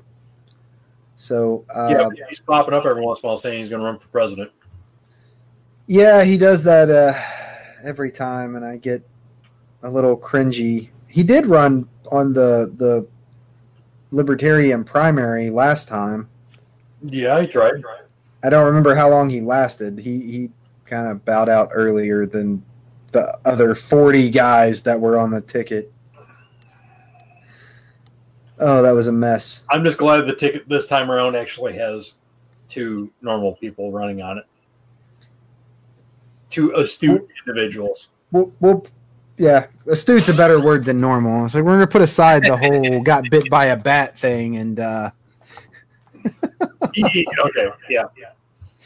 Uh, for those of you who who have actual lives and don't follow third party politics, uh, Jo Jorgensen had to cancel a campaign stop because she was getting medical treatment because she got bit by a bat. Um, and and you won't be hearing any of those "I'm not a witch" commercials from us. We'll own it. we will I own it. forgot about those. Oh, In fact, I still don't know that she didn't like bite the head off of it after it bit her, all like uh, Ozzy style, right? And- that's Man, probably, he he's not doing too well. We should we should we should uh, keep him in our thoughts and prayers. the fact that Ozzy's still alive is a very Ozzy would modern be offended science. Do not shit yourself. Well, look, man, he's got like Parkinson's real bad. He doesn't even, like every day he's been breathing for the past twenty years has been That guy's been living on borrowed time as long as I've been. The only alive. reason Keith Richards doesn't show signs of Parkinson's is because he stays stoned. Uh, well, Because as soon as he sobers up, he's going to fall right the hell apart. didn't he just have another kid with like a twenty-year-old girl? It wouldn't surprise me, and you know, it's not my lifestyle, but for him, go, go get him. I mean, Those blue pills, man. It would have been if it could have been, but it wasn't. Our lifestyle. no, I'm I'm too much of a square. I couldn't even do that. I'm I'm I you. Yeah, no, but yeah, Ozzy's had Parkinson's probably for a while because he's well, he's had some sort of tremors for a while. Yeah. And he's lived a life of very interesting color. Oh, well, sure. Well, his son has um, MS, doesn't he? I possible. know that, but I don't know. it seems like that's the sort of thing that wouldn't be commonly known. Well, I mean, and that's a hit and miss thing because like half my family has it, and Yeah, they- Ja- none of us do. But Jack Osbourne. He was doing like Muay Thai fighting and stuff, and then he came down with something. I, I want to say it's um, uh, MS. Well, that sucks. Yeah. that'll stop you. So y'all think Ozzy was a Mason? No, No. uh, no. And funny story about the bat thing is he used to actually bite the head off a live bat. Mr. Crowley, if he were. Oh God. Let's not make get me started on Mr. Crowley. Oh. I'll have a I'll have an aneurysm right while I'm on YouTube and just drop that on my desk. Wait, who's think Mr. that- Crowley?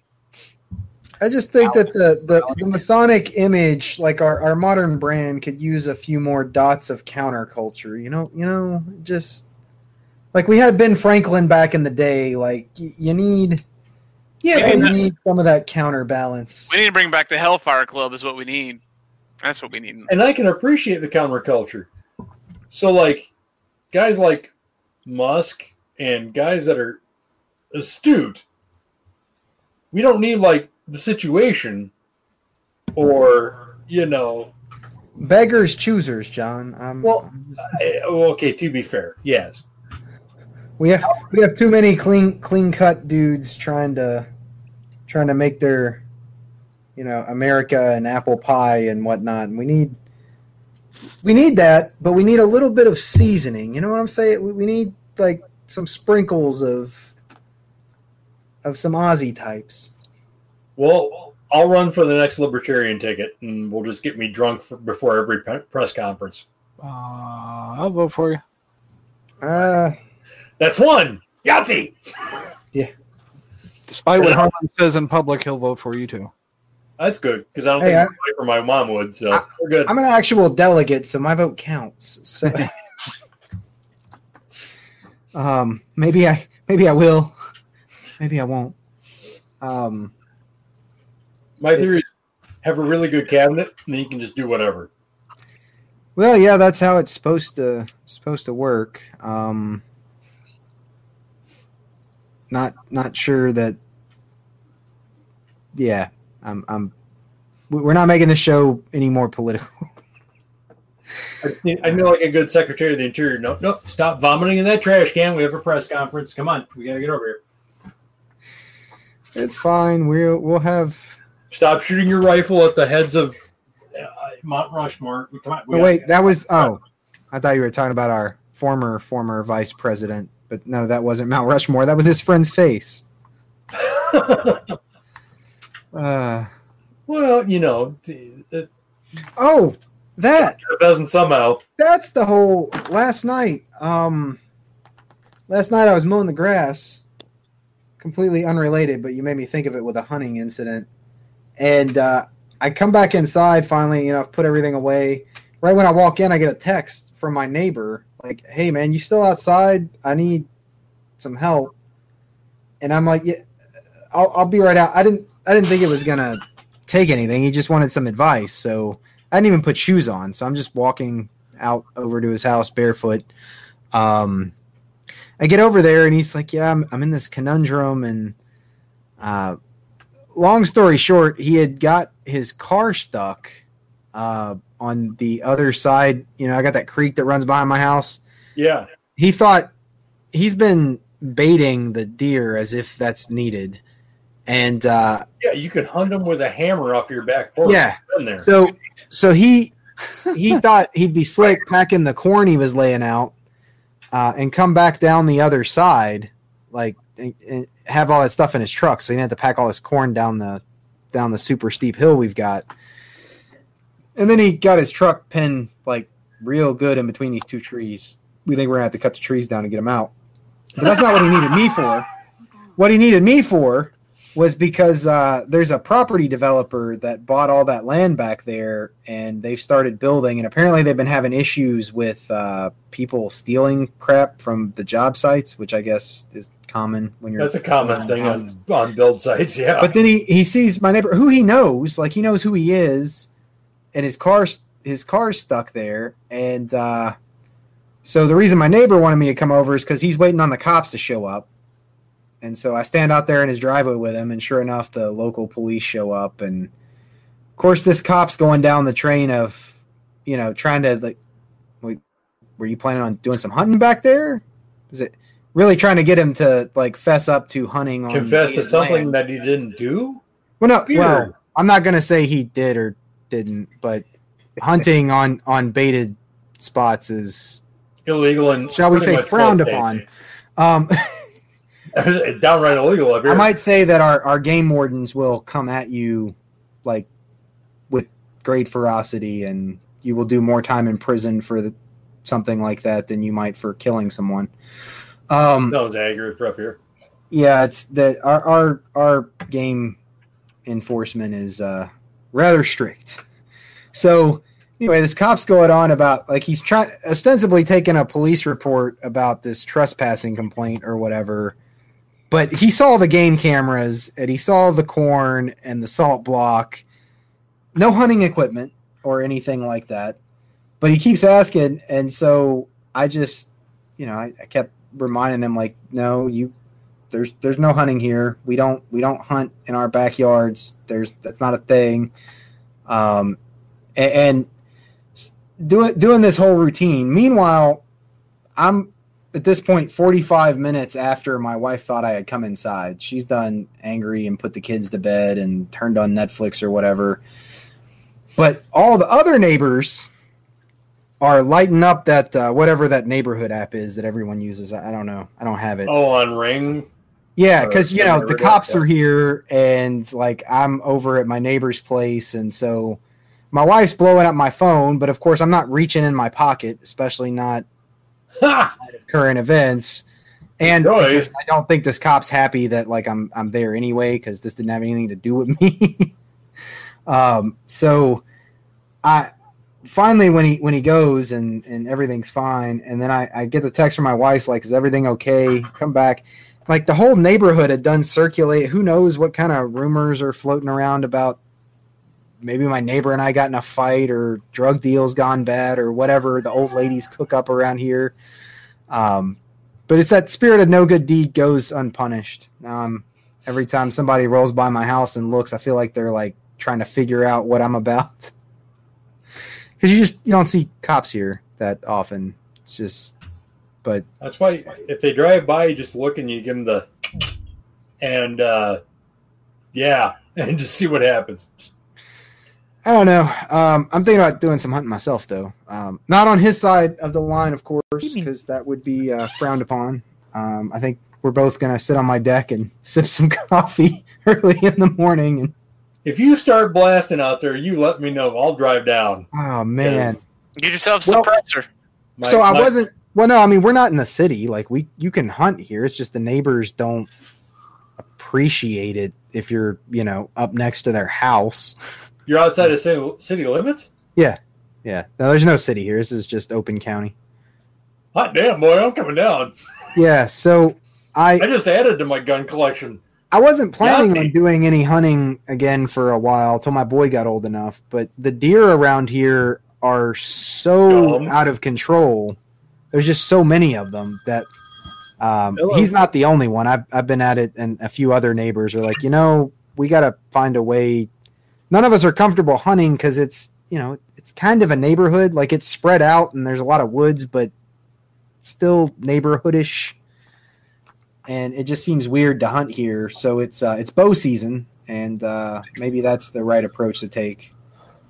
But we gotta we gotta do something. Or I noticed the deer look extra scrawny. A lot of them. Yeah, because that's Um, uh, like up here. They're starting to do uh, limitless deer hunting because we're starting to run into the population mass where you start getting chronic wasting disease up here, and it's you get zombie deer, and it's no good. And I'm not a hunter. guy. I'm not a hunter, but I'm going to be taking it up pretty soon, probably. Um, Yeah. yeah. You got to. That's when you got to start dicing them down. So I think uh, I think it won't just be the two of us. I think there's going to be uh, several men in the neighborhood who are going to be shooting Bambi in front of the children. Like, I'm gonna I'm gonna come over. We're gonna set up like stationary monopod mounts so we can just hard mount the guns onto the rail of the, of the deck and just sit there in lawn chairs and be like, "Yep, this is great." wow. It reminds me of uh, an old stand-up where uh, where if you live in the city and you see a deer and you're like, "Oh, what a beautiful, glorious God's creature," but then when you're out in the country and you see a deer, it's like, "Get out of the road, you asshole!" yeah, Fairly that's- accurate. or just g- get off my porch around here. Ugh. Yeah, no, like I, I, I was, you know, I said hunt 'em with a hammer, but when I came down to visit you guys in February or whatever, I literally could have thrown my wallet and like concussed one of them.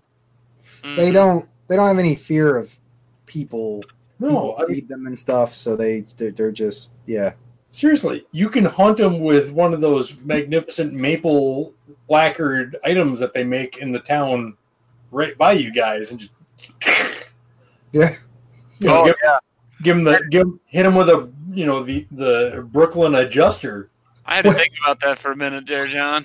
But I What, got what season Yeah. does what? I tend to do that. I try to together a lot of thoughts. I hope people. Does anybody know when bludgeon season starts? Like, is that a where does that fall? Uh, I'm wondering when cudgel season for turkeys is, because boy, that's a good sport. You just run up and hope they don't fly off and whack. John, you you know turkeys can't fly, right? You you watch W I've seen that. That's my favorite episode. WKRP. Wild turkeys can Uh, fly because they've almost taken me off my bike. got to make a personal note to censor myself there. Uh, WKRP was the show. That other series of letters is uh, something else. As God is my witness, I thought turkeys could fly. Oh, humanity! whack, whack. For those that are like born, Just so you know, that's something that Tony probably would have done had it not been on a TV show, so he knew not to. Like, I'm gonna get the After Lodge Town for Thanksgiving. We're gonna rent a helicopter. we're gonna do a turkey drop. No, All the traumatized children. like a chicken launch. No. Oh, oh, it's fall time. We're, we're about to start pumpkin chunking. Mm, You're too old for that, Harlan. That's my. It's my. What do you mean? It's still happening? Although I don't. Is it gonna happen this year with the COVID? One of these years, I'm gonna build a proper trebuchet for uh, pumpkin chucking, and we're gonna like try to see if I can hit Minneapolis from my house. I love it. I think you need some like propellants for that, maybe. Unless you're gonna counterweight your trebuchet with like your truck. No, I mean my family's Irish. I think we got some sort of gas powered Something or another. device covered. Just saying. Well, we got a 24-hour fireworks show down there near the After Lodge Lodge. Just strap some ro- bottle rockets to it. Good to go. Well, fellas, it's um, it's long been past longer the hour of quitting thought. labor. Yeah. I'm I'm literally getting texts from the Monsignor of of, of my seminary to give him a call. So hopefully he's not listening live. You apostate types always do your your clergy business this late in the evening. Well, when he's when he's You know, like, God can still see you at night, right? oh yeah, it gets better. Um, that's a that's a the uh, 6 p.m. show is way different. Wait, than- whoa, whoa, whoa, whoa, whoa! God has night vision. Nobody told me this. Yes, Bruce. He knew what you were doing in there. I'm I'm gonna gonna turn the lights off. It was fine. I thought only Satan could see that. Damn it! Love love the ecumenical They don't flares. talk to each other, do they? He's gonna go to hell. Uh, so they they do in my book, but you it depends Oh, on which authority you ask. Well, in your book, he was wound up a little tight. So I mean, he busted up some heavy ordnance pretty early. It was in his younger days. We, you know, I'm not saying he may have was wrong. I'm just saying, you know, I calmed down when I had my kid. Kind of the same thing going on in that book. I'm just saying. uh, I'm here to judge the plan- plans of the celestial. However, I can completely empathize. You got to settle down when you have the boy. It's yeah, I thing. I don't want to. I don't want to follow this line of blasphemy to its logical conclusion on the open internet. So I'm going to. Uh, Why not? It gets funnier every time we say something. so it does, but we're still broadcasting. Uh, Let me at well, least. real the laugh boy- for lodge. the boy will be YouTube stars in about five minutes. Let me let me just turn the YouTubes off. Uh, and then banned from YouTube about five minutes after that. So so to our uh, to our oh we still got we still got a couple of listeners that have hung in the whole two hours. Thanks for sticking with us, Poor guys. That's uh nice. that's rough because I don't know that I've stuck with us the whole two hours. So um, Right. Well, admittedly, one's upstairs waiting with a ball bat to beat your ass. But I mean, if Uh, got, no, I got the I got the the the the snoring Z's emoji. I think I'm that's yeah. Uh-oh. That was a different sort of memo. Does that does that start Um, the clock for you, Harlan? No, that that Is it is that like me- your ten minute warning sign? No, that's the sign that the clock has expired and it doesn't matter anymore. So, Ah, okay. uh, okay. No longer the. Gr- yeah. All right. Thanks for it. listening I'm to sorry, episode even do it. 253 of the After Lodge I have podcast. to write that letter by hand. You can find the show notes for this or any previously published episode at Yeah, my word. www.afterlodge.com. Find us on Facebook or Twitter at Afterlodge. Shoot us an email at afterlodge at gmail.com. Hang out with me on IRC at irc.snoonet.org, where I just learned that Brother Rusty is uh, engaged, apparently. Congratulations, brother. Um, I've done it twice. play the- play the sad trombone song, but um, no, we're, we're happy for you. I'm gonna have to hop on IRC and get more details. So uh, yeah, until next week, shoot I'll us an email. Let us know what, uh, especially you Australians, when you wake up and listen to this. Uh, I kind of kind of want to know what what it is about the After Lodge flavor that uh, Laugh at the size of our spiders. yeah. And to and to use the Australian parlance, let us know what we're doing right because we want to be the Pope's nuts, mate. All right. Good night, y'all. Later. Watcha. Take care.